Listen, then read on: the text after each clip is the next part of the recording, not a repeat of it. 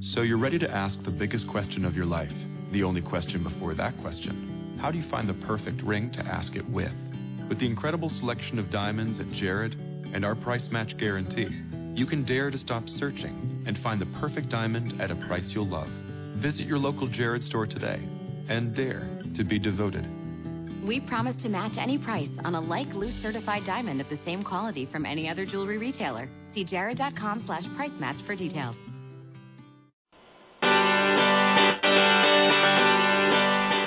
Hello, and welcome to Everyday Connection with your hosts, Rico Shields and Jean Victoria Norlock. Bringing your inner life to your everyday life.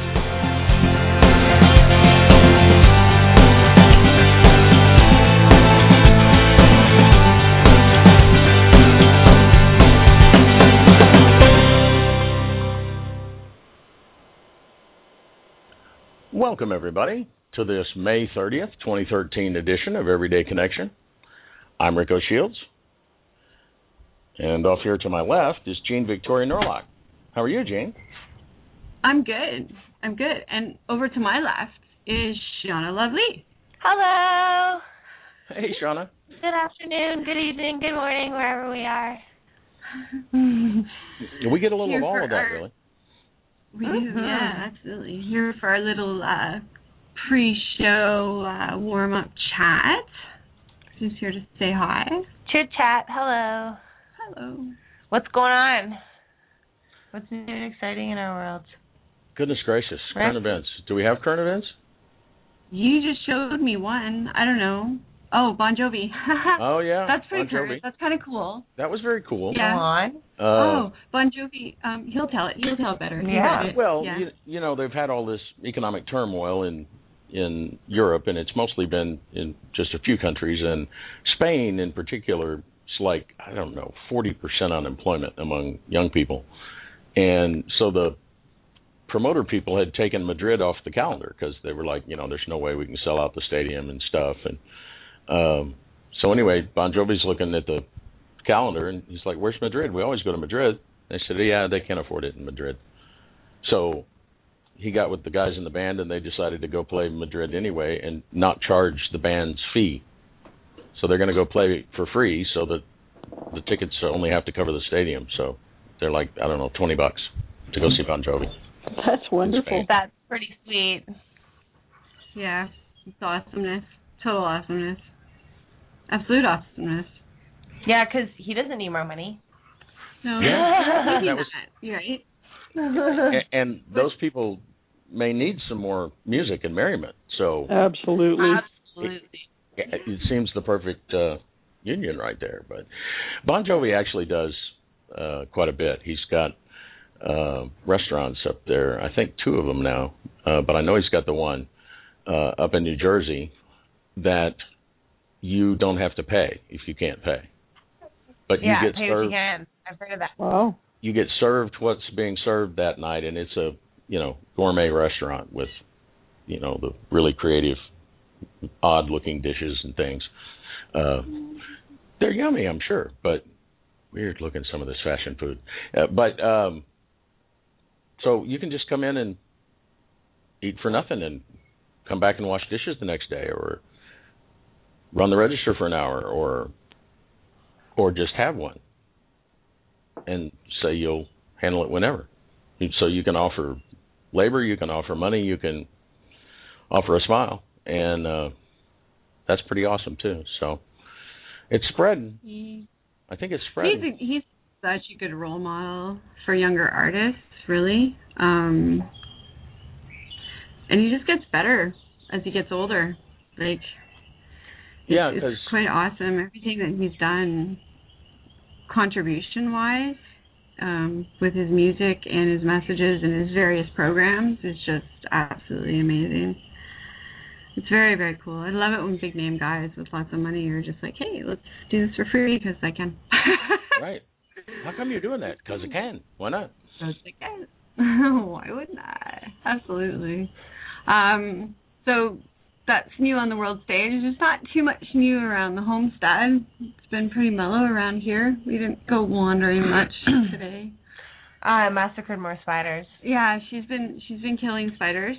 Um Oh, my. She's spider murderer, uh, trying to get her bedroom ready for um when we bring all her stuff up. And of course, she's going to be living in what used to be a greenhouse, so um it needs a lot of work. And Yeah. part of that work apparently is uh the spider removal. Is being So- able to sleep spider free because most people, you know, Yeah. pre- prefer that. Yeah. Right? I, We're on a I, I do. Yeah, I don't mind them. Um, so good thing though because there's a lot of crevices and over your head and stuff. Because I would have, I would have pooped my pants if I was afraid of them. so I don't mind if there's a couple sticking around while I'm sleeping. But uh, yeah, for the most part, that's my room. And I've taken care of that. yeah, well, it's Oh. just taking out your territory. Very natural. Yes, yeah, and my cat is taking up her territory also. Uh we have three dogs, one cat, and now mine has been brought in. And she is she's a fat mama.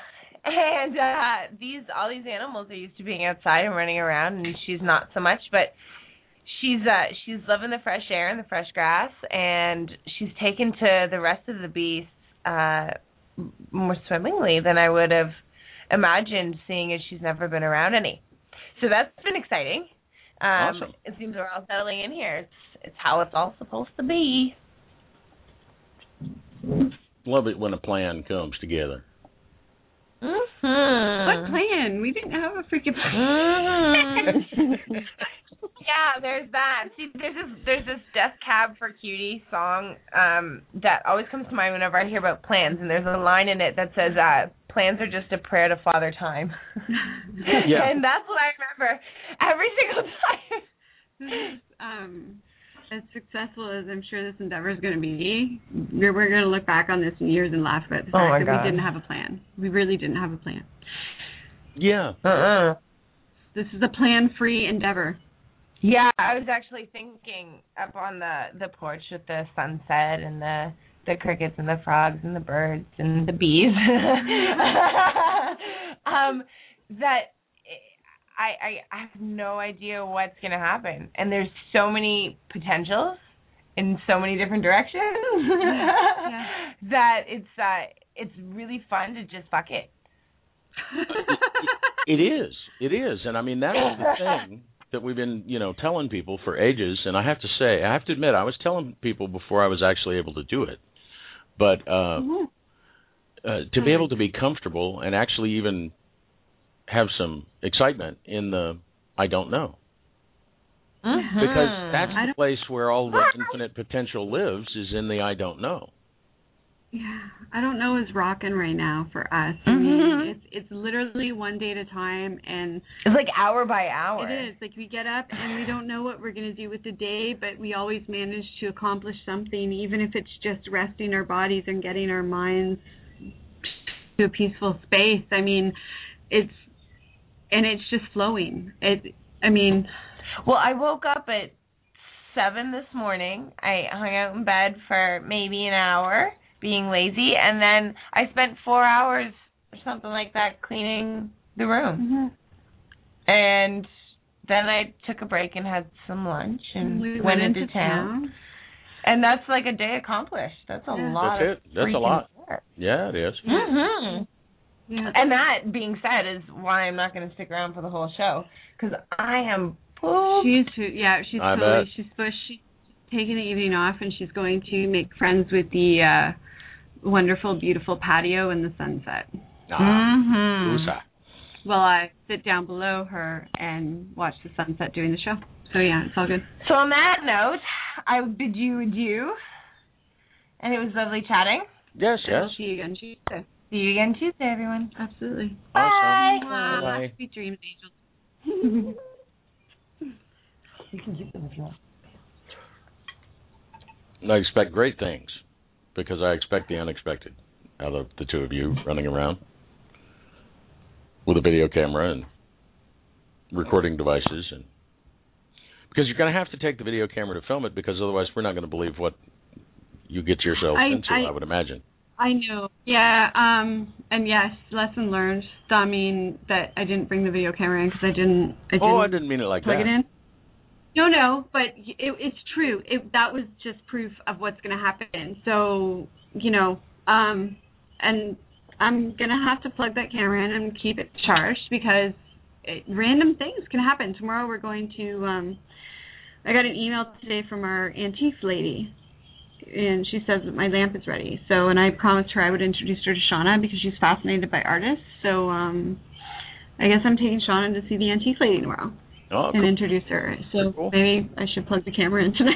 I'm in the uh, yeah. You should try to remember that again. But uh, and I'm going to Kerrville tomorrow. Um, and uh, yeah, it's more of that being comfortable in the unknown. I have no earthly idea how I'm gonna, you know, hey Dad, I'm moving to Costa Rica. It's probably how I'm gonna do it. Mm. Actually, is hey Dad, Lovely. I'm moving to Costa Rica. Um, and um, then we'll let the conversation grow organically from there. to quote to quote my Speaking Canadian of. sister.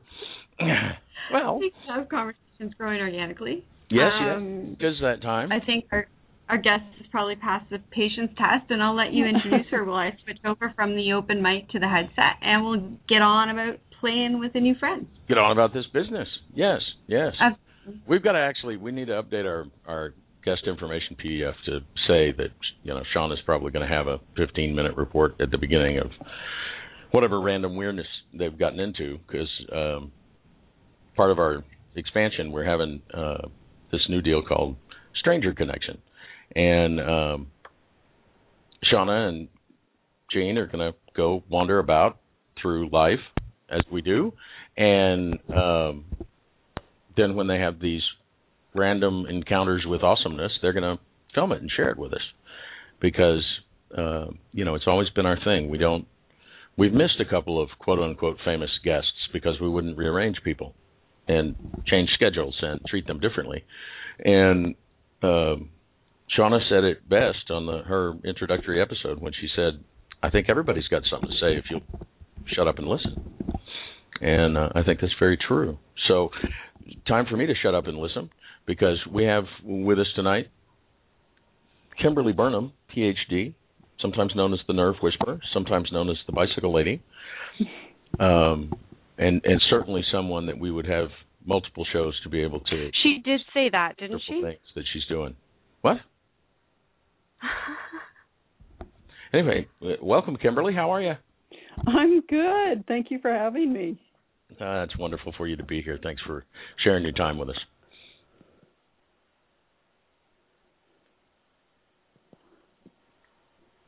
No, I thought Jean had the headset back on. Uh, she may have it back on, and it may just do strangeness. Because the first question is generally hers, um, and uh, Super excited. Oh, there she is, super excited. She said, Awesome. "Is there more?" I do. Um Hello. it's not working. Yeah, it's working. Oh, I love it when we play this game. We call this game that when she can hear us, we can't hear her, but when we hear her, she can't hear us. Oh, Um, it's a fun game that we play with uh, Skype from time to time because she's on the satellite internet out in the. Huh? I no, it's on a delay. Uh, you're on a delay tonight.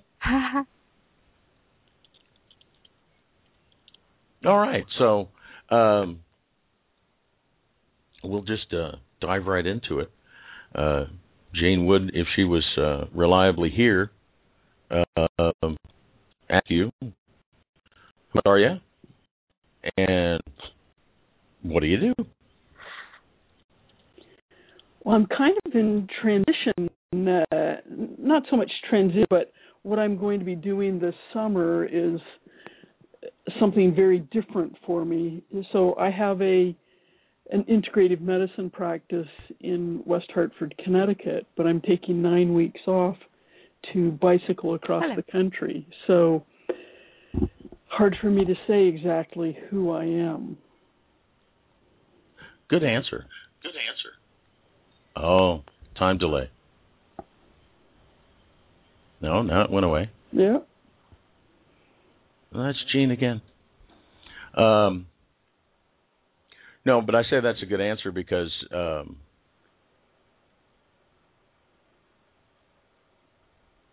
well, um, sorry, I'm clicking clicking buttons over here, um, trying to pull everybody back together.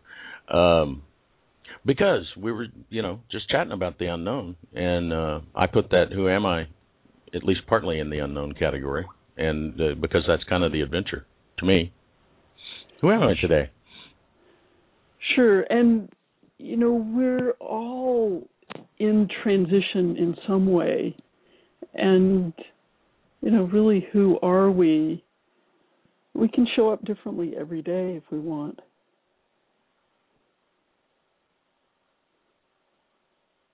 Well, in every every moment almost. I'm not Mr. Radio host guy all the time. Most of the time, but uh, but it's true. And uh, uh, face different days, different times.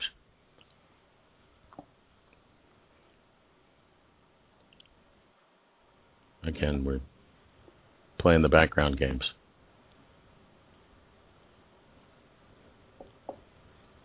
So tell us about this. How did you get involved in you know, did you just wake up one day and say I'm going to ride my bike for 3300 miles?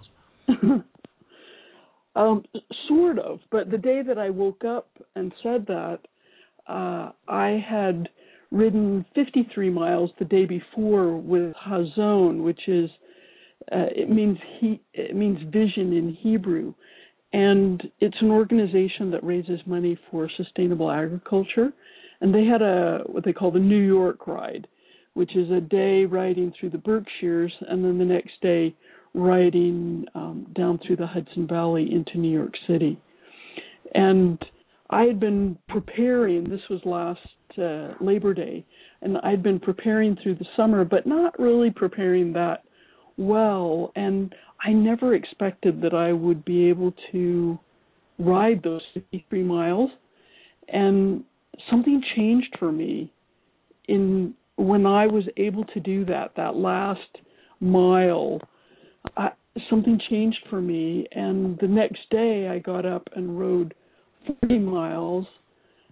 Um, and that was the it was beautiful down uh, through the Hudson Valley, which is all green and farms really down into New York City, which is, of course, such an urban area.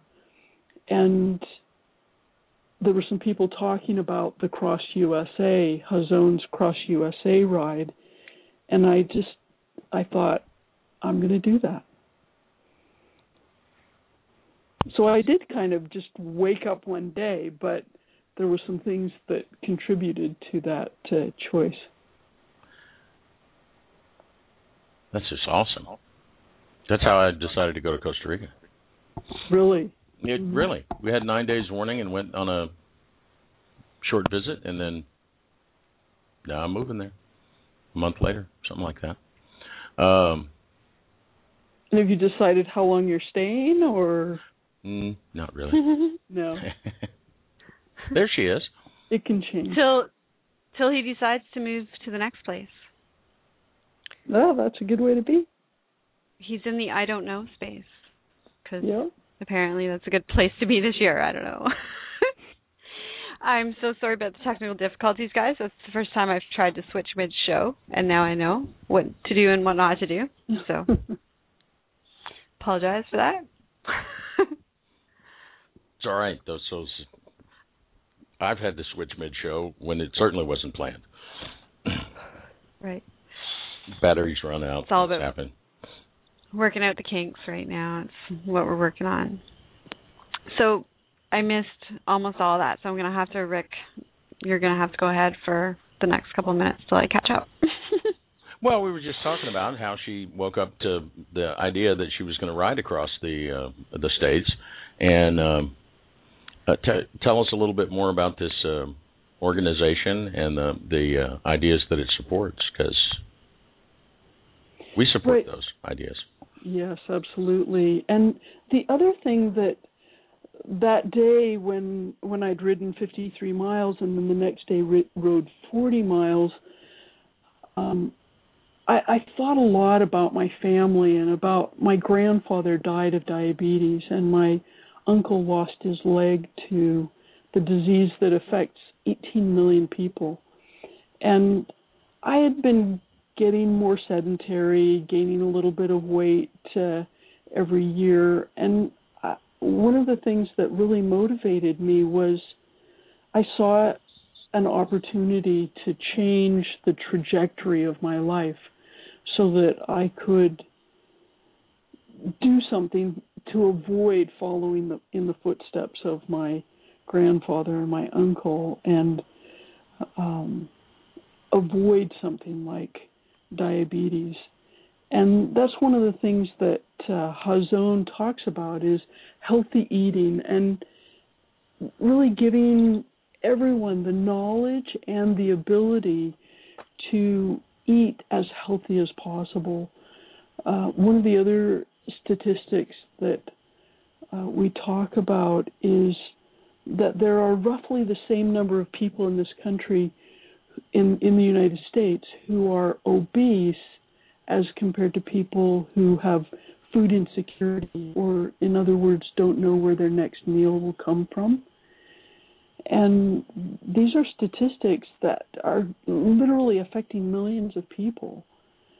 And we're trying to do something to change that. And one of the ways that we're doing that is supporting uh, sustainable agriculture, local food projects, where people have more of a chance to interact with the farmer so that they start to get to know where does their food come from.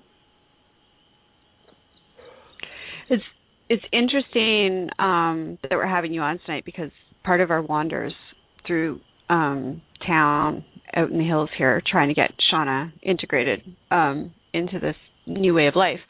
It's interesting. She's living in the. Um, uh oh, there go the dogs. Timing is everything.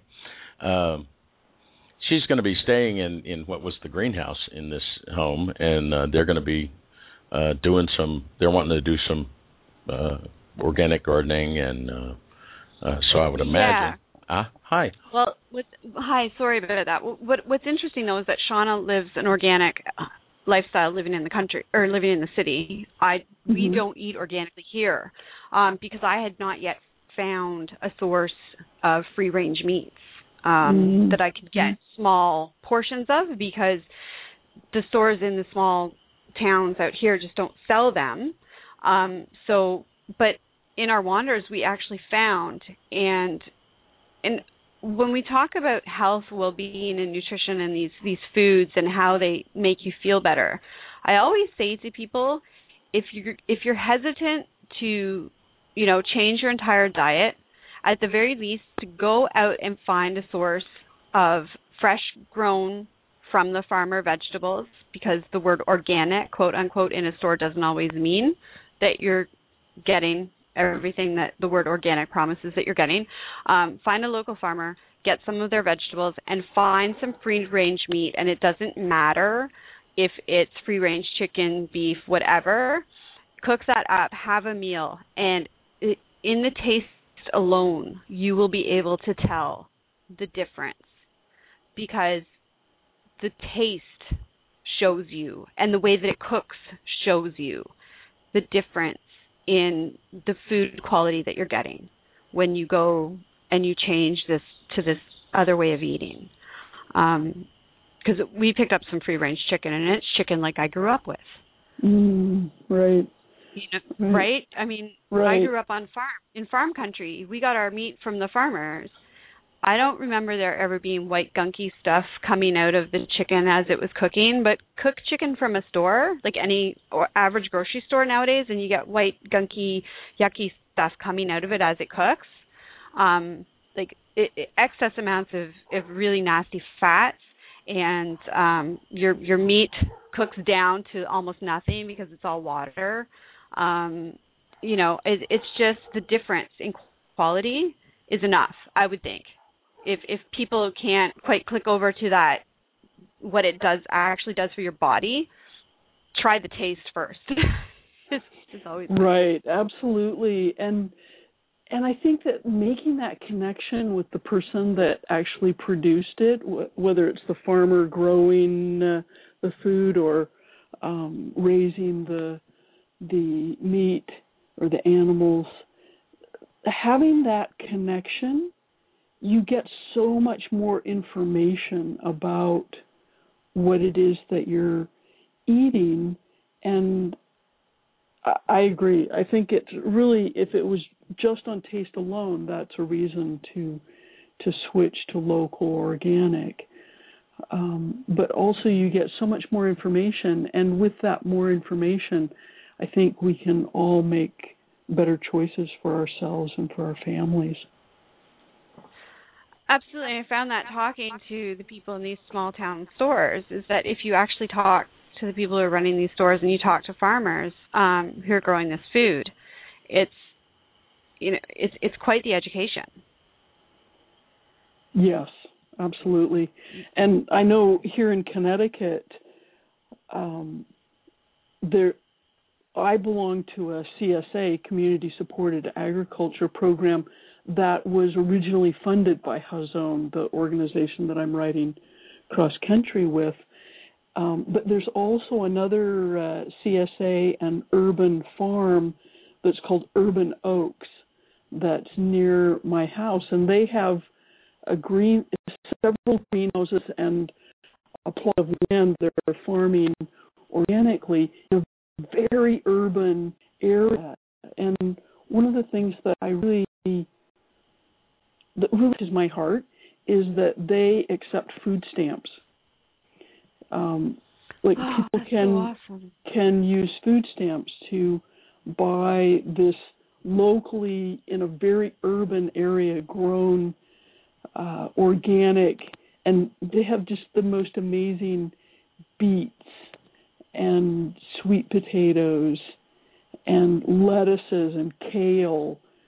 Um, and that's and, so important coming from someone yeah. who lives off of food banks for mm-hmm. when you have to eat at a food bank. Um, and goodness gracious, bless those people for people who need food. But yeah. let's face it, people don't always donate high quality produce. And the truth of it is that when you're living off a food bank, you don't get to live that healthy. At least you get to eat, but it's not healthy eating. Um, so I, I'm just absolutely loving the idea of of people who would take food stamps. Yep. Yeah. And the other thing that I've been thinking about a lot lately is um, food deserts, both in rural areas as well as urban areas, where you know when when someone wants an apple, the only place within walking distance of their home is a, uh, a gas station store I think there's something wrong with that picture. And that's another thing, another reason that I'm writing to to try and educate and change some of those situations so that there really are ways that everyone, whether they're in a a rural area where there's only one crop that's being grown in a huge area, or uh, whether they're in an urban area that a lot of grocery stores haven't gone into. Um, we need to talk about that more and, and see what we can do. I agree. Totally agree. Having come out here from the city where I had access to, to all organic food and now being surrounded by farmers, but in the offset off season not having access. Yeah. Um, and and I think that I think that it's important that um, farmers see value too in being able to connect directly with the consumer. I mean, it's kind of a two-way street. Um, that I I think they would be more inclined to do so if they could be assured that they would still be able to feed their own family and pay their own bills if people you know would pay to come directly to get the produce from the farmer i'm i'm a big advocate of cutting out the little the middleman you know i'd like to go down my country road and get eggs from the one neighbor and get vegetables from another neighbor and maybe offer them some herbs um i i think that i think that what we've done with our food chain with all of our our transportation and um, various methods of, of messing with, um, you know, what the earth provides for us has really messed with our health. And it, it it's sad to think that it took us this long to figure it out, to figure out that it's the actual food that we eat that's causing us to have all these various health issues. Um, you know you would you would think that would just be common sense but i guess they say that common sense is not always so common and yeah. um it well i mean i really think about it you think about an animal you feed an animal what its natural metabolism is is able to you know metabolize if what its body is meant to to eat you feed it that and the animal's healthy so doesn't that make sense that it would the same rules would apply for a human being? You would think so. Right. I know a friend of mine uh, said she stopped eating donuts when one day she was eating one and a piece dropped and it and it fell on the ground and the dog wouldn't eat it and she threw it outside and it just sat there like nothing outside ate it. And she just thought, okay, I think this is a sign that I shouldn't be eating this either. Right, and I'm not I'm not gonna I'm not gonna sit here and say that I don't eat the occasional junk food. I do. I still eat wheat, uh, even though I know having gone through the wheat-free paleo diet um, because of my fibromyalgia, I know that it works. Uh, however, I'm stubborn, pig-headed, and I'm bound to go back to my own ways. if my old ways are readily available to me and at easy access. And um, prices are always a challenge.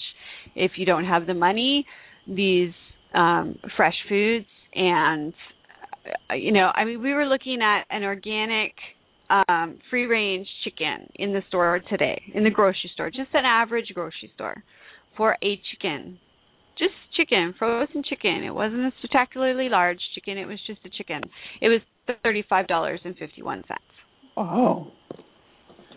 Yeah, if you right, right. if you don't have some local access, it's um, uh, particularly it's been overly commercialized. This you know whole free range and organic and uh, and like you said, some of the labels don't even really mean anything, but they've turned it into a huge moneymaker as opposed to yeah. um, uh, you know an avenue for people to be able to get healthy and um, uh, I know that there was an article in the New York Times recently that um, uh, food producers that have decided to go with their consumers' prefer- preference and seek out GMO-free ingredients have been having trouble finding them and finding enough of them and um,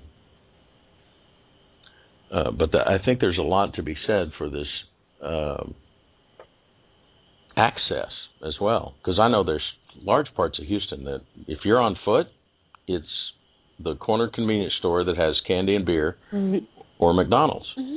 or you know if you're on a different set of blocks, it's Taco Bell instead of McDonald's. But you know, hey, big improvement there. And I still eat Taco Bell, so calm down. But you yeah. you don't want to live off the stuff. It's a it's something I go do every couple of weeks because I'm going to go do it because I'm stubborn, whatever. But that's it. That's it. I I like my junk food occasionally because I like the ability to eat junk food. However, I would prefer my main diet to be healthy and to be fresh and to be free of GMOs and to be free of, of pesticides. I would very much prefer to be able to afford free range meats without right. having to have chickens in my backyard. You know what I mean? Like it it's just the fact that we can't access it is uh, we're starving ourselves in first world countries. We're considered to be first world countries, Canada and the United States. We're supposed to be, you know, at the top. We have all this stuff available to us, and yet I ate better in the Philippines and Costa Rica than I eat in Canada. And the food there was easily available to me. I stopped on the side of the road and got fresh fruit that wasn't all jacked up with chemicals. So what does that say about, you know, this is I'm glad that you're doing what you're doing. We need more of it because this is something that we need to talk about. Why can't I go into the grocery store and get a free range chicken for a reasonable price to feed my family decent, healthy meats? Right. And for me, it's all about choice. And sometimes that choice is financial. Like, it, financially, it's not a choice if it's too expensive um, or if labeling isn't there and you you can't know what you're getting that takes your choice away and i think so much of it comes down to consumers deserve a choice the other thing Jean you brought up about transportation and when things are transported large distance that significantly adds to cost and i think the average that goes back to the farmer is 20 to 30 percent of the price of what the food that we buy in the grocery store, and the rest is packaging and transportation. You know, all about the delivery. So I think again, when we get closer to the source, it can significantly decrease the price as well. Absolutely not mention what it does to our food. I mean, let's face it, I, there's a, a massive difference in, in flavor, no doubt nutritional value, between a fruit that's been picked not yet ripe enough to be picked and then ripened on a train or a bus or a plane or you know um in in the back of a store and between that and a fruit that is grown on a tree and you pick it from the tree and it's ready to eat. Yes, absolutely. Huge difference. Uh, I know that's one of the reasons that I really enjoy my garden is that I can just go out uh, before dinner and pick some things and I know where it came from and I know that it's fit fresh. Right, and you know that it's not damaging your body anymore because the body is a self healing system. It'll fix itself. It's yeah. designed to do that. If you give it the nutrients it needs.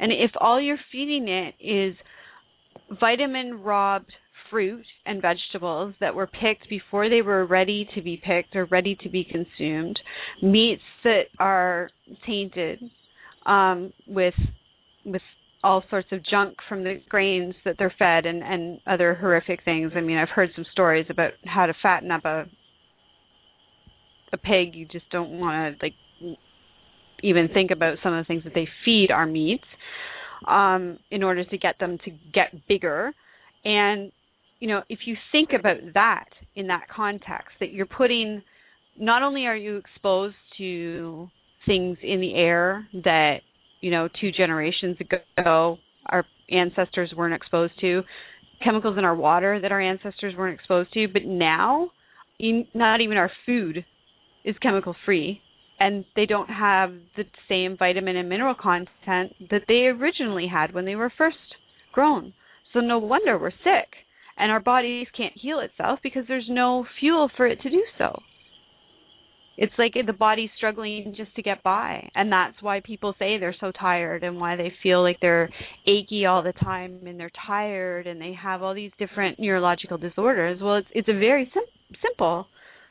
That's your body skimming by basically just getting by every day because that's all it has the energy to do because you haven't given it the nutrients it needs to be able to get healthy right absolutely and one of the areas that I especially look at is uh, brain health and nervous system disorders and vision related issues. And I use a lot of alternative medicine approaches, but certainly one of them is a healthy diet. uh, that that just makes the way your brain is able to function.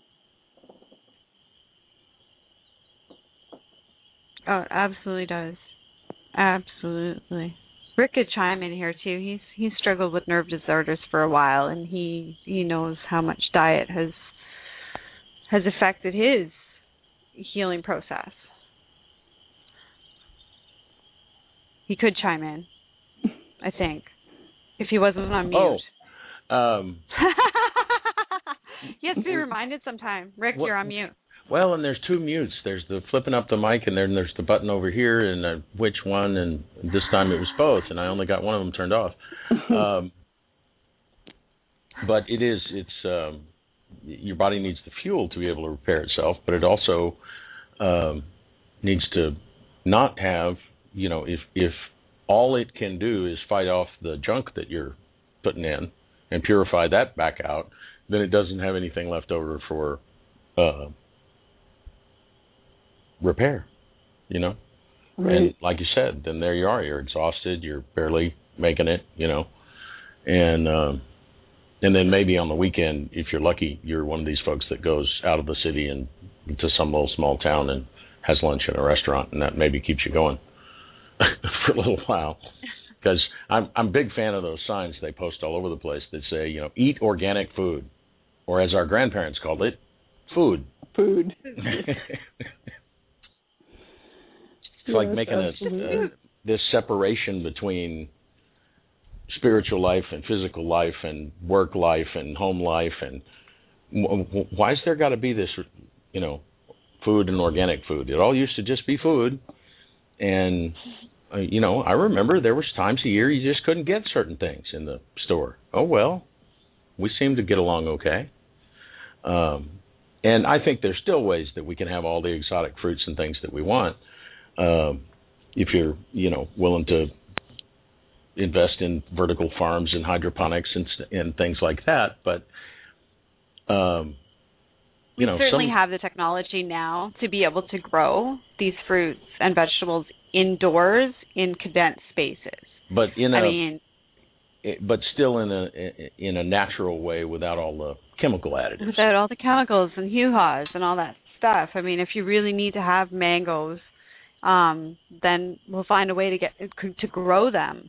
If we could invest all the money that we invest in shipping stuff, I'm pretty sure that we would be able to to produce the food that's needed.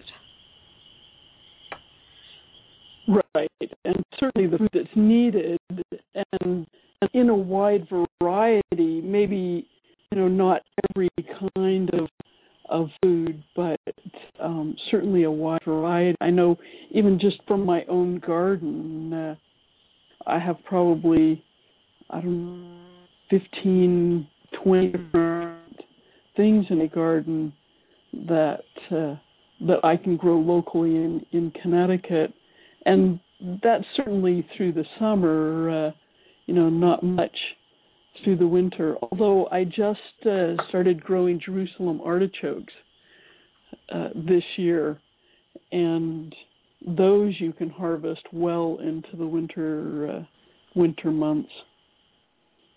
Really, I'm gonna have to look into that. Thanks for man- mentioning that because um, I like me some spinach and artichoke dip. Oh, it's Oh, not yeah. artichokes; it's Jerusalem artichokes. Okay, what are Jerusalem artichokes? then? Jerusalem artichokes are more they're kind of well, you know what jicama is? No. No, you got Um, me. It is if you imagine a potato like something with the consistency of a potato, but it tastes more like a cucumber. Oh, Um that that's I, I- would say what Jerusalem artichokes are are kind of like that. And jicama, which is another uh crop from from the Caribbean, I think. Um they're both roots and and they're they look about like a potato. Um I- a small potato, the Jerusalem artichokes. But you can eat them fresh. I mean, you don't have to cook them. oh, that's just peel them, eat them, and they have kind of a, a crunchiness like a potato. Uh, it's not cooked, but of course potatoes you can't eat them raw. But uh, the Jerusalem art, Jerusalem artichokes you can, and they they have kind of a crunch like a potato would, and they look a little bit like a potato, but they have a taste more like a cucumber or something very mild like that. That sounds like a very fun vegetable, or It root, is. I guess. Yes, Yeah. it's fun. I'll have to check again. I'll have to check that out because if you can grow them there, then we can grow them here probably. Yes, probably. And I also have goji berries that I'm growing, which you might know that the the best ones apparently come from Tibet mountains, and they're very high in antioxidants. Um, but I can grow them here in Connecticut, and they're very prolific. The plants, uh, you know, it takes a year or two for them to kind of grow big, but um, they're very prolific, and they have these little berries that really you can't think of them like a raspberry or a strawberry, something like that. You really have to think of them like tiny tomatoes because they have a very vegetable-y taste to them. They they don't taste like blueberries or raspberries or something Like- sweet like that. Right.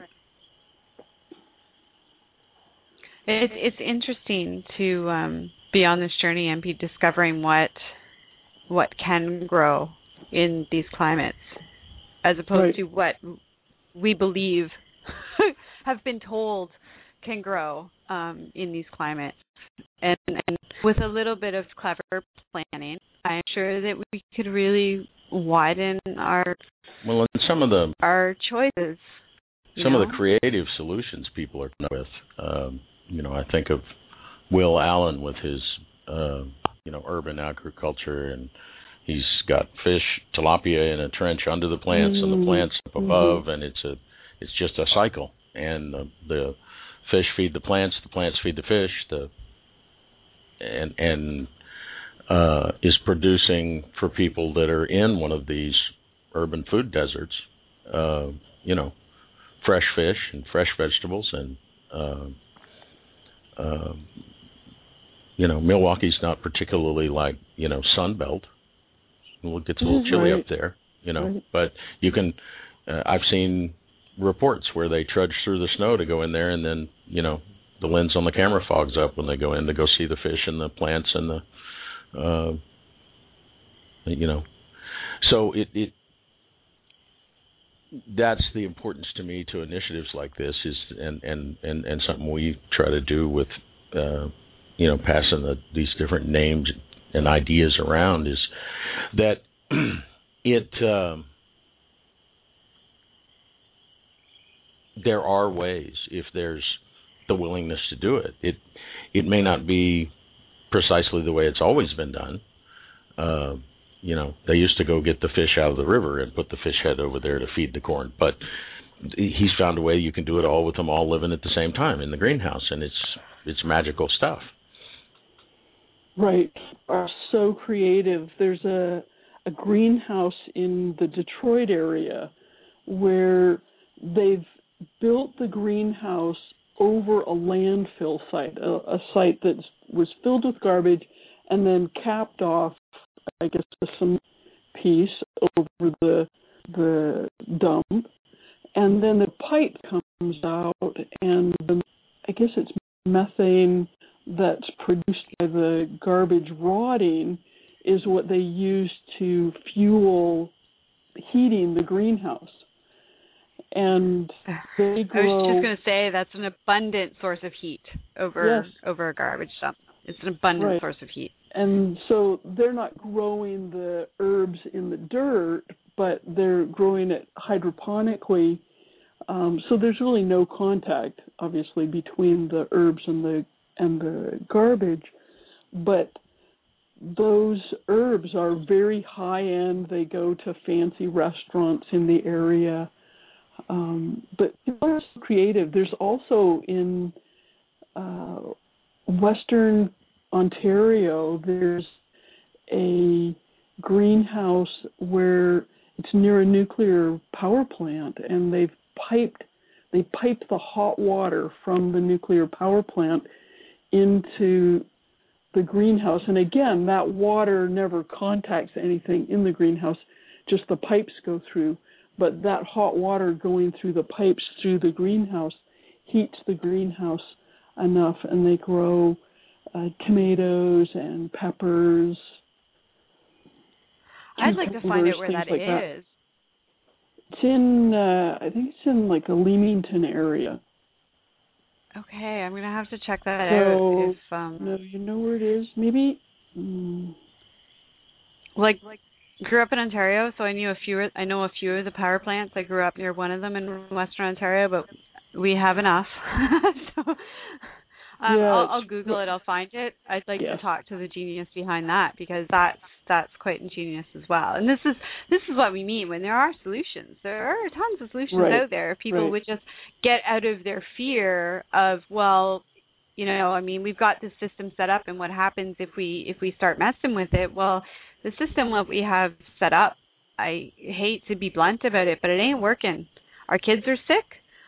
Our elderly people are suffering. There's no reason why an elderly person should suffer for the last 10 years of their life. That's ridiculous.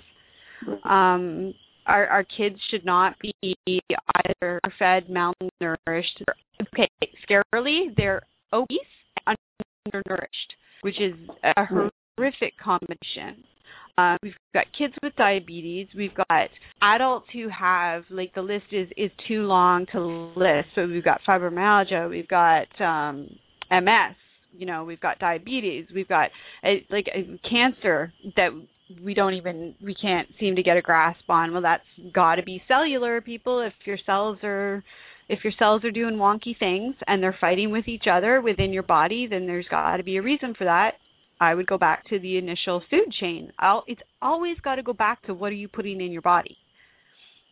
And your body can tolerate a certain level of toxins as long as it's got nutrition to counterbalance that. And so it, I'm so happy that there's people like you out there doing stuff like this to raise awareness and to bring it, you know, to people's attention that it's it's not the truth of it is it's not that people don't choose to be unhealthy for the most part. It's simply that they don't have the choice. Right, absolutely. And I think that choice is so important. And part of that, I think, is education. You know, I think there are so many children today who have no idea how things grow and where food really comes from. And that's one of the things that Hazon is doing. They have a a farm uh, program in Connecticut and also um, in the I think the Baltimore area. Um, they have several farms where there's not only are they producing fruits and vegetables for local CSAs or community supported agriculture programs, but also um, young people intern at the at the farm and learn how to grow vegetables, how to make pickles, how to make yogurt, uh, how to take care of goats and chickens. Yeah, because we have a whole that generation that's convinced that vegetables come from the grocery store. Right, right. Tell them they grow in the dirt, they just look at say, you like you're crazy. You and know, when I was um, going mm-hmm. Going to camp with a young young woman, they're giving you marshmallows and packaged hot dogs and all that stuff. When did going to camp involve eating processed foods? When did that start? We should be sending our kids to farms. If you're sending kids, if you're city, sending city kids to a camp to show them what it's like to live um, outside of the city, then they should be going to farms. They should be learning how the food chain really works. You know what I mean? They should be talking to farmers. They should be learning how to grow vegetables. They should be digging in the dirt. Why are our kids not digging in the dirt anymore? Right. And that's one of the things that Hazon is doing is providing not only internship opportunities young people who are say in their 20s, uh, late teens, early 20s um, interning and really learning skills the skills that are needed to grow and and produce healthy food but also um, they have lots of tours of, of school children who come and visit the farm and, and see you know and it's fun for the kids to to see goats and to learn how to pick out a good pumpkin um, or a good watermelon. Like how do you know whether it's going to taste good or not right? There's ways to know and um, so I know that uh, the, I went on a farm tour, tour up at the farm that have at Isabella Freedman, which is up in uh, um, Western Connecticut, and they they do things that involve the kids, and you know, because they like to know the secret of how do you pick out a good watermelon or um you know what does the goat feel like if you pet it? Um or why do they put cardboard on the compost heap? You know things like that uh Absolutely. And it's not too late is the thing that I want to point out. I mean, we're yes. talking about children and, and giving them an education, but at the same time, I'm telling you that Shauna has given me one one hell of an education just her being here. Um, she is teaching me things about food that I and I've been doing this show for two years. I've talked to plenty of people like you, but the, oh my goodness, there's so much I still don't know. And I grew up in farm country, sure. so you know, as an adult, it's never too late to learn. It's never too late to um, tap into that inner knowingness of this is not right. What I'm doing to my body is not particularly healthy. There's got to be a better way. Go out and find out because the information's out there, and the people that are doing it and doing it because it's their passion.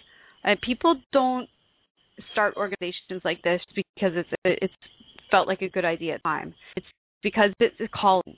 Just like being a priest is a calling. This is a calling. This is a lifelong dedication and vision and these people would love nothing more than to share their wisdom, their knowledge, their experience, and even sometimes their I don't know with you if you right. just only ask.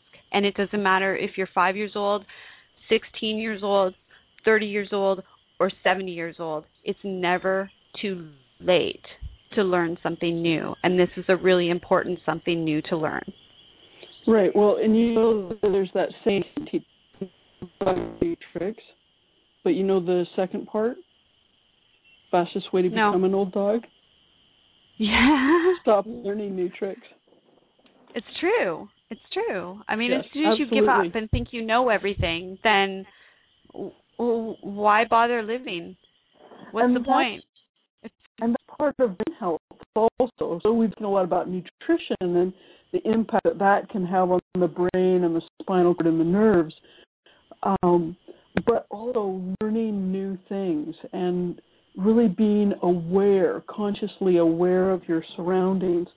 And that's one of the things that that I'm looking forward to on this bicycling across America is the opportunity to see new things every day.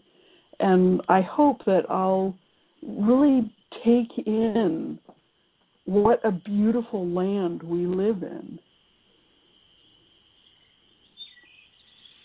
As I envy you, my dear, um, for for what you're doing, um, you because it, I can come to that. Uh, can I do the radio show from the road? Um, can I build my studio from the road? Uh, probably yeah, not this year, but I mean, uh, hopefully rides like this will continue and, and at some point I'll have the opportunity. I'm absolutely convinced now that I will be healthy enough. If you'd asked me six months ago, I would have told you no way in hell. But yeah. I, I'm absolutely convinced now that I will be healthy enough to enjoy yeah. life to the fullest as I age and I'm really embracing that that concept. Um, but I, I agree with you. I love I live out in the mountains and I'm still like even around my house. I walk around sometimes, see new flowers, and I just have to stand in awe of what nature can do Yeah. because it wasn't there yesterday. That And I think beautiful, big, bold, flowering bush was not there yesterday. That oh my goodness, it's there today in all its beautiful vibrancy and life and and color. And here I am, and that's that's exciting to me. That's and I wish people would look at life like that all the time. And I think that really speaks to our ability to heal. That you know, you look at a, a bush or a tree in the winter time, and they sometimes look almost dead, but then they come out in the spring, right? That vibrancy is still there, even when it doesn't seem like it. That vibrancy is still there. That life is still there, and you know, it just takes some warmth and some water, some nutrition to rekindle that. And for plants, that's often in the spring, but you know, as human beings, I think we're so lucky that we can rekindle that life any time of the year that we want. And At any age. have such yes, and have such capacity to heal. I know I'm working with a woman right now who is almost 80 and she had some problems with her eyes a couple of years ago and you know most people would think you know 78 years old you know you're not going to be able to recover but she has and she tells me that she's feeling more comfortable driving she can read more easily the flowers the colors seem brighter to her Hmm. and she's nearly 80 and You're gonna have to show me that trick because I have one eye that I'm losing sight in. So we'll talk later. yes, definitely, because there's so much potential. My my own story when I was 28 years old, um, I, I was living in Toronto and working as a freelance journalist and photographer. I found myself in an ophthalmologist's office getting a diagnosis of keratoconus, and the eye doctor in his white coat and impressive degrees on the wall said you need to consider what your life will be like if you become blind because it's a genetic condition and you know he said it's genetic and then said and so there's nothing you can do about it. Ah, and i ended up i ended up going to massage school in part because it's a profession that you can do whether you can see or not. And fortunately for me, while I was in massage school, I learned about acupuncture and acupressure and nutrition and alternative energy medicine approaches. And within 10 years of that diagnosis, I was the director of vision services for a large complementary and alternative medicine clinic. And I would tell people I'm the director of vision services because no one can tell me it doesn't work. And today I have better vision than when I was 28. I'm 55.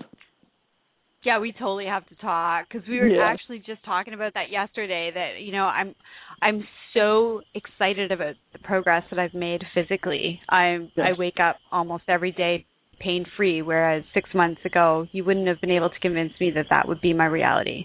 A diagnosis of fibromyalgia is Yeah. is to many people a death sen- death sentence until you discover that you don't have to live that way. Um, Right.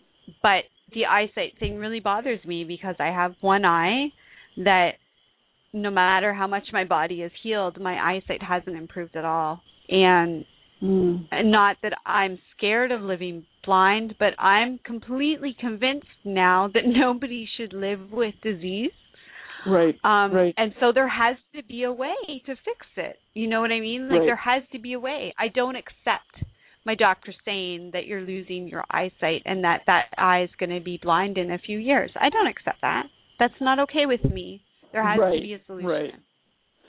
and and that for me was there was a turning point. I was in massage school. I had I was taking a test. I had a wicked bad migraine and this big black spot in the middle of my vision. I literally had to move my head from side to side in order to see the test questions. And as I was riding the subway home, I just thought, this is not okay. This is not okay. I have to find something that can help me. And that really set me on a journey of trying to find solutions for my own vision and migraines. I also had bronchitis. Um, and, you know, those options and those choices are out there. I, I'm convinced of that, that, that everyone can find solutions for themselves um, and can have the help and healing that they need.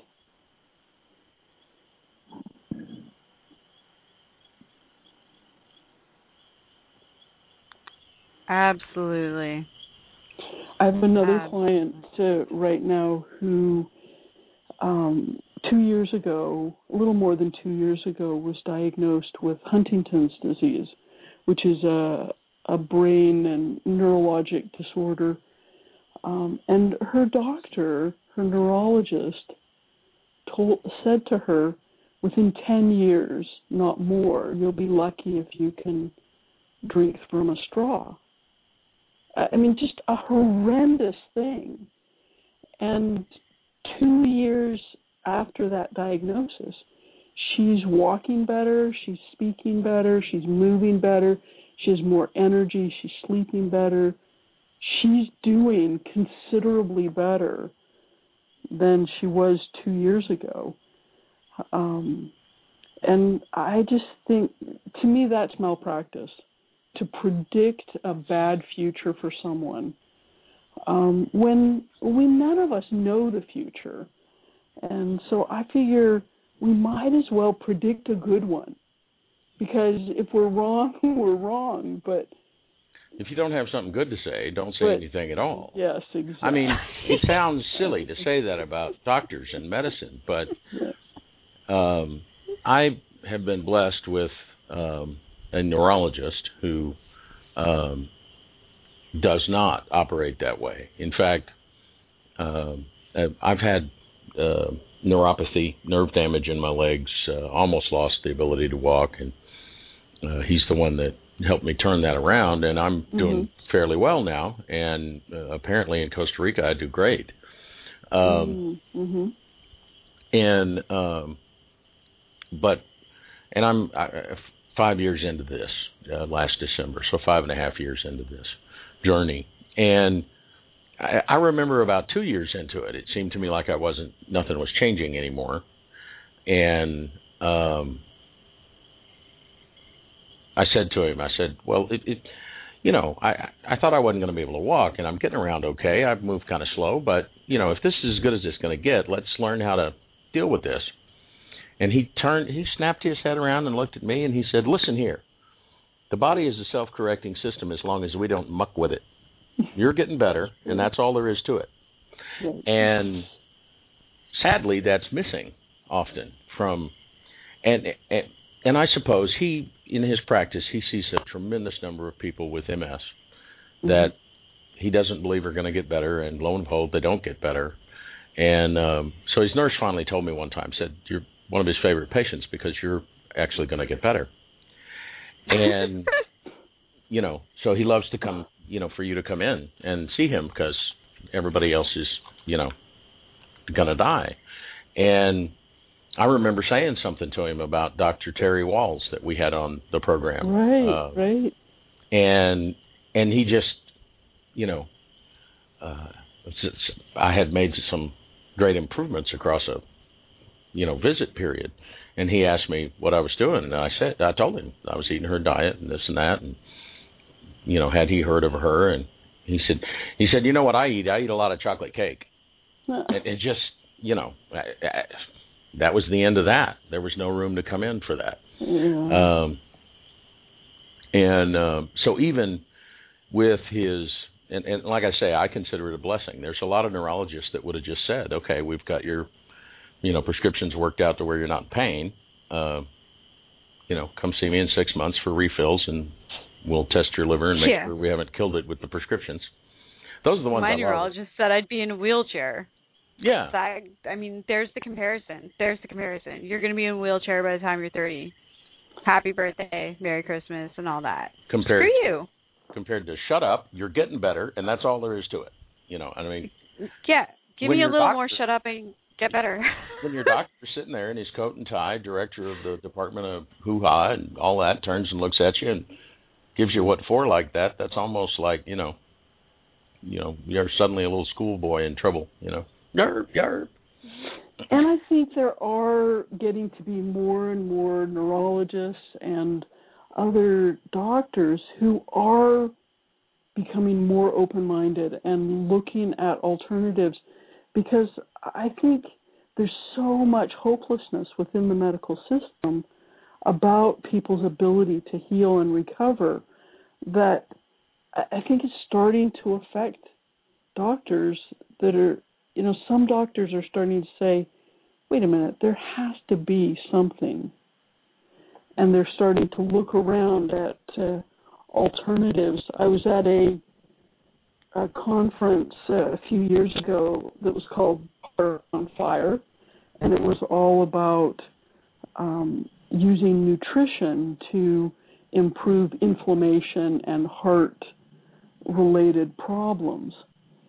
And out of the something like 400 people that were at the conference, uh, about three quarters of them, three of them, were medical doctors, and I just found that so pertinent that that there were these doctors who were looking at okay so we have all these tests and things that we can do, but what else can we do? What can we do nutritionally or other uh, forms of of uh, healing or medicine can we use? And so I think things are changing, and I think that there are more doctors. This is my experience anyway in interacting with doctors. That there are more doctors who about the kind of work that I do, which is very alternative. Um, I, th- I find that there are more doctors who are saying, "I don't really understand what she's doing, but you should see her," kind of thing. Well, Right. and So I they're at least that, open to it. I think that each of us as individuals can help this sort of convergence of I call it the convergence of science and spell, um, because it's really all, all one thing. So if they're doing searches for knowledge, they're up there anyway, and and they're sort of getting to that point.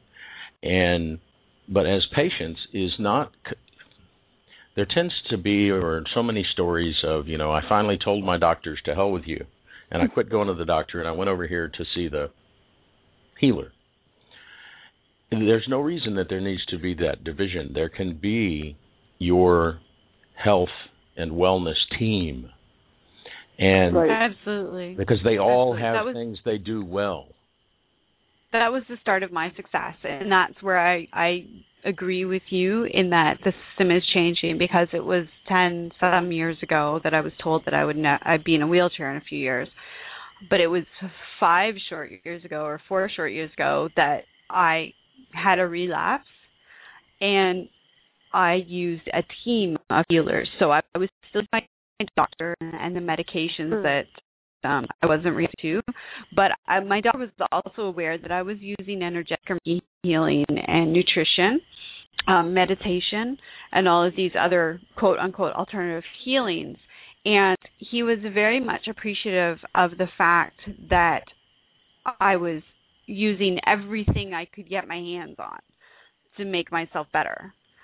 And he embraced that idea and he was Yeah. he was also grateful that I was open with him about it and and so as part of the book that I wrote for that healing journey part of my message was like it has to be a communication between the western minded medical establishment and the eastern minded medical establishment and the alternative minded medical establishments need to marry them all together and and whatever you have whatever your medical situation is or your disease disease is you need to find a method that works for you because we are all unique. And so you need to not be afraid to try new things. And when that new thing doesn't work, then try something else. Um, just because one new thing doesn't work doesn't mean that the next new thing isn't going And- to work. So you need to keep searching and not give up, and, and, you then can put feel them it a all lot together. of times. You can you can feel it a lot of times. I I remember when we Jean and I both were battling yes, our nerve absolutely. I think that people, if they tune into their own bodies, they Yes. can really feel um, what's helping them and what's not, and and can know what direction they go further. What path should they go further along? Well, It's like the, finding Dr. Terry Wahls. Uh, Jean and I both were just like uh, uh, like starving people uh, suddenly in a cafe. We, we we were just eating up every drop of information and and, and on the edge of our seats. And that to me is the is is, is can be a great indicator of their care. And uh, as we don't use it as a way to pull things apart, things together, people. You know, it's not a competition and cooperation. Yeah. Right, right. Uh, a wonderful Japanese Mount Fuji, and I think that's what we're after, right? We're we're after that pinnacle of health or the top success in terms of our health and our lives. And we sometimes forget that there are many ways to get there.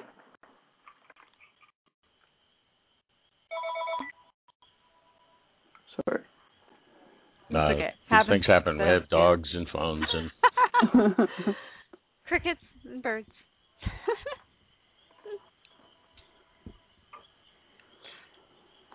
yeah, my dad actually tried to call me a little bit ago. I was like, "What? I thought I at least established a family one time we were on the air." yeah. it happens. Oh yeah. Uh, actually, um, might make a uh, yeah. Great time to take take a quick brief musical break. break. And um, then when we get back, we want to talk about some of the websites and places where they can find out more about uh, the work that you do and uh, working with you. So, um, how about some Firebird uh, from our dear friend Ina V uh, for the folks in the Phoenix Nest up there up north. And uh, we'll be right back, folks. Stay with us.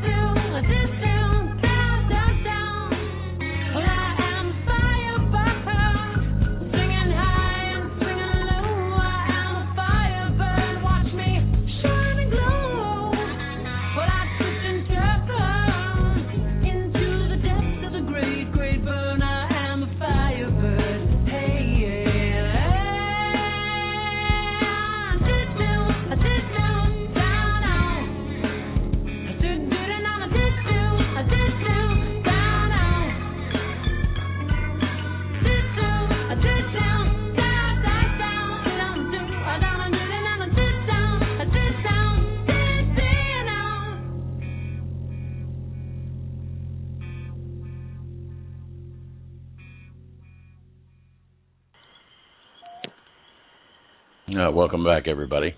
Again, that was our dear friend Ina V with her song Firebird. Big thanks to Ina and Howard for letting us have some music. Absolutely. Well, she's she's not only an, an astounding artist, but um she has this massive golden big heart. And she does such magical stuff with some of the proceeds from her music. So um I just love the fact that we get to play her stuff, but not only get to play it, but support her her endeavors Absolutely. in the playing of it. So everybody go visit her at uh, www.enave, that's enav and check her out. And speaking of website addresses and things, thingamajigs, whatchamacallits, who's it? I'm running out of Yeah. weird words. Jane. Website addresses, addresses, and things. I just call everything a thing anyway. So It's- you know, Those things. what's that, what's that thing Them over things. there? It's a But thingy. how can Um, people? Uh, uh, I, I suppose your uh, they can get everything from your main website, uh, which is uh, it's the, the Kimberly Burnham PhD.com. Yes, that that's the website to to get to everything, and if they look up uh, on their um, bicycling or Hazon, um, they'll get the link to uh, where there's all the information about my ride across the United States. Absolutely, it's a, a, a, going to be an amazing journey. I can tell from the way that you're going into it. I think so. I think I, it's going to be amazing. Uh, the other day, somebody said to me, "Wow, I can't even imagine doing that," and I said, "Yeah, I'm not sure if I can really imagine, but whatever it is, I'm sure it's going to be amazing." And I just so look forward to the people that I'm going to to talk to and connect with, and the the countryside and and just the experiences that I'll be having. It's really so exciting, and I'm looking forward to. I hope you're going to be taking photos and and Yes, documenting this journey and Yes. and being that you are also an author, I'm hoping that someday um we're going to get to hear about it or read about it. I I love I'm you know, I I know how much being an author it takes to put into a book, but I do hope that at some point you get some downtime cuz I'd love to read about the journey as well. I think that would make an outstanding book of of here's our country and wow, what a country it is. Well, I definitely will be taking pictures and blogging, um, posting things as I go along. And what I'm planning to write in terms of a book is it'll have something about sensational medicine in the title. And I really find, especially with the vision issues that I overcome, um, that really paying attention to our sensations, whether that's vision or hearing or taste, smell, touch, that tactile sensation, that there's a lot of healing that can occur when we focus on how we're taking in the information about the world around us. And what a beautiful way to to build that story up to its climax really is is to take this journey because if Yeah. you didn't have your eyesight this would not be possible Absolutely, yes.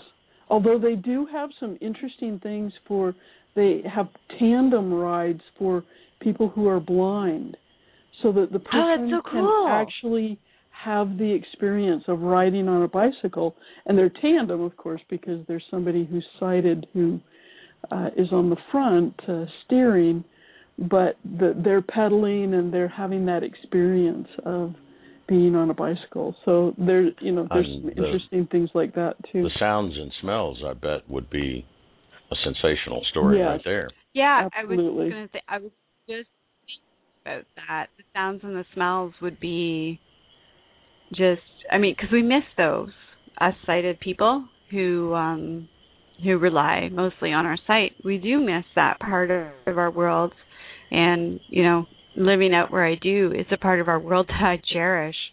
That I really, I can't imagine not going to sleep with crickets at the end of my day and not waking up to Mm. birds. You know what I mean? So, yeah. uh, yeah, so many different kinds. When you've lost one of your senses, all the other senses are are heightened. Um, so it would be a whole different way of quote unquote me that journey, and that in itself would be a fascinating journey of discovery. Right, and I I know that in the literature it talks about you know that when one one sensation decreases, the others heighten, but I think we can all bring consciousness into it and heighten, you know, each of our senses. We can heighten them as we bring consciousness and conscious awareness into them. And as I said, there's just so much healing in really paying attention to what our sensation, what our senses are telling us. Absolutely. The the equipment's there. It's Yes. it's it's how much we notice it and uh uh it's it's part of that being present in the moment thing. You know, is there is so much going on. And I remember when I was a kid and I'm 50 years old. When I was a kid reading articles about you know, well your eyes are taking in X amount of information but your brain ignores 90% of it. Right. Why? You know, maybe I can't see the whole other 90%, but I'm going to look, see what's out there. Right, and I think some of it, as we consciously increase the way we take in sensation, we're also increasing the subconscious way we're taking in information, and we still are able to see opportunities and see experiences and see our way clear on the journey uh, much more clearly with both that conscious information and then all the subconscious information that we're also taking in along with that.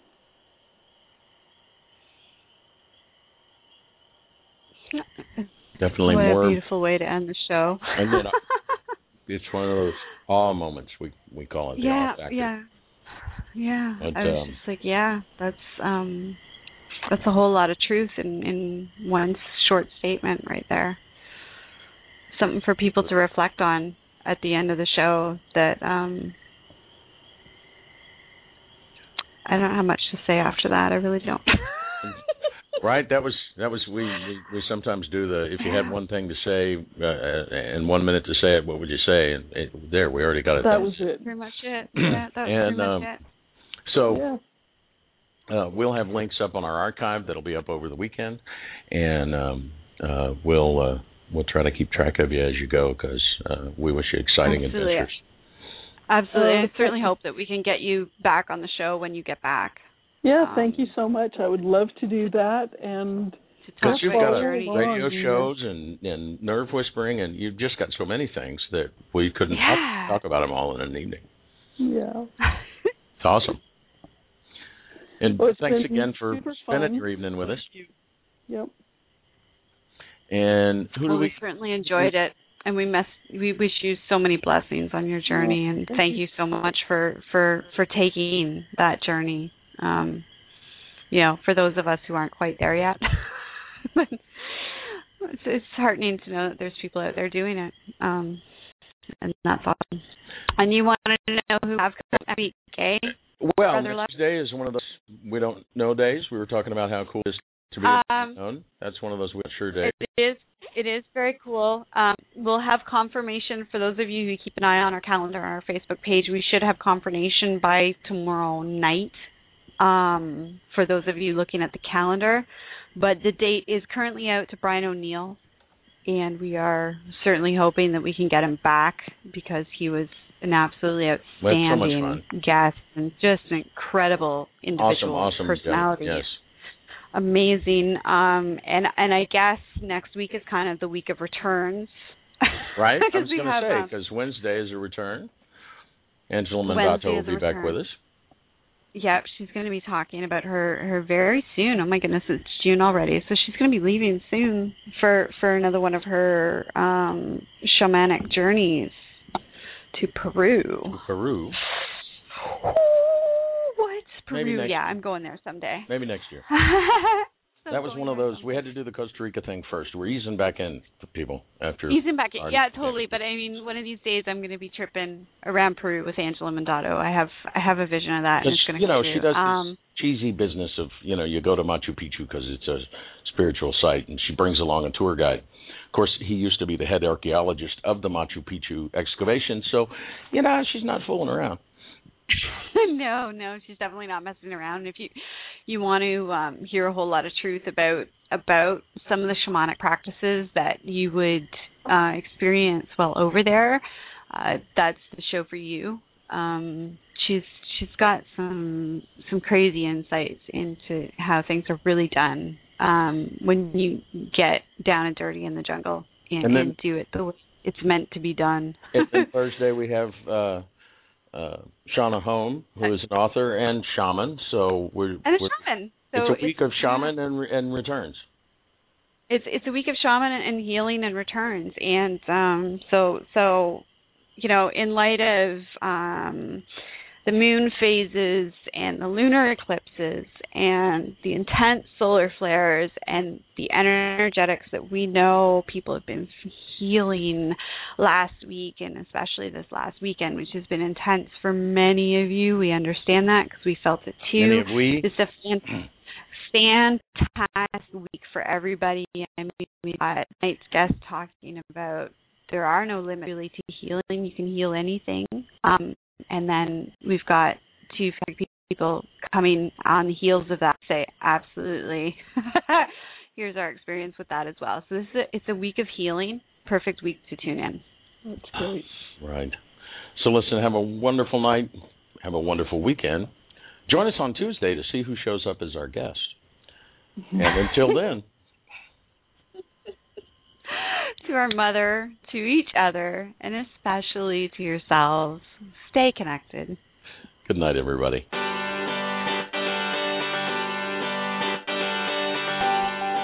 We hope you'll join us again next time.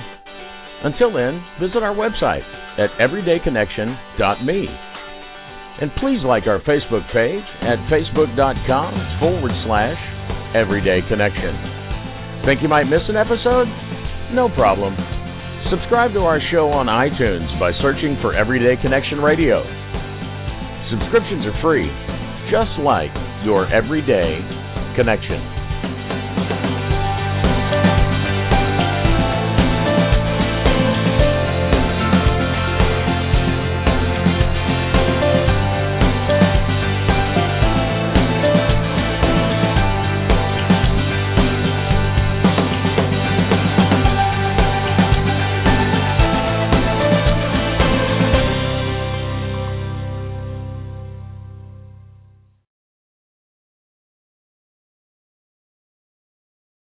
What about So you're ready to ask the biggest question of your life, the only question before that question. How do you find the perfect ring to ask it with?